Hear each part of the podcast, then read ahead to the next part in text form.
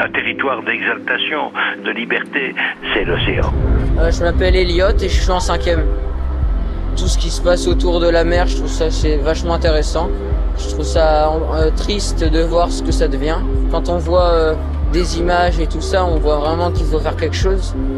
Comment vous êtes mis à communiquer avec des cachalots? Elliot, en ce qui me concerne, je n'ai toujours pas réussi à communiquer avec des cachalots pour le moment, mais je connais quelqu'un qui plonge dans les mers pour se mettre en relation avec des cétacés. C'est François Sarano, océanographe et conseiller scientifique pour le film Océan de Jacques Perrin et pour la Cité de la mer de Cherbourg. Je sais qu'on ne peut pas communiquer avec eux. Hein. Je peux associer l'expression sonore à un comportement particulier, qui est en l'occurrence une demande de caresse, mais je ne peux pas comprendre tout ce qu'il y a caché derrière. Et le cachalot ne peut pas me comprendre. Ce que j'ai compris, en revanche, c'est qu'il n'était pas nécessaire de se comprendre. Ce qui était nécessaire, c'est de vouloir se comprendre, c'est-à-dire de vouloir écouter l'autre, de vouloir s'approcher de l'autre, de vouloir tisser un lien de considération avec l'autre. Ça s'appelle s'apprivoiser. Et c'est un mot magnifique parce que là-dedans, il y a une rencontre paisible, on se comprend pas trop, sans asservissement.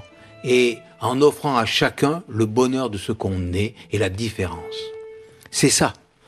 Donc ce que j'ai compris, c'est que ça ne tenait que à moi, en l'occurrence, d'être bien avec les autres. C'est mon attitude qui peut être déclenchante, avec les cachalots comme avec les humains être à l'écoute du monde dans lequel nous vivons, avec François Sarano, un humain parmi les cachalots et qui plonge dans l'océan avec un certain état d'esprit. Il y a un certain nombre de gens qui vont à l'eau et qui font de la collectionnite. Ils n'ont pas rencontré les animaux marins. Ils ont collectionné des photos ou euh, des noms d'espèces. C'est pas ça la rencontre. La rencontre, c'est tisser des liens.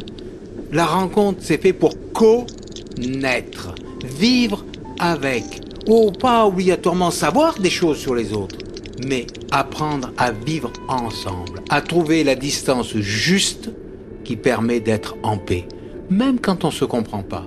Et la base de tout ça, c'est pas tant de comprendre l'autre que de vouloir comprendre l'autre. Si on veut comprendre l'autre, on trouve toujours le moyen d'être en paix ensemble. Tenter d'entrer en connexion avec la planète et avec les êtres vivants qui s'y trouvent, retrouver le lien rompu avec la nature et tisser une nouvelle relation avec elle, un peu plus apaisée, une des missions que nous devons sans doute nous fixer pour le futur.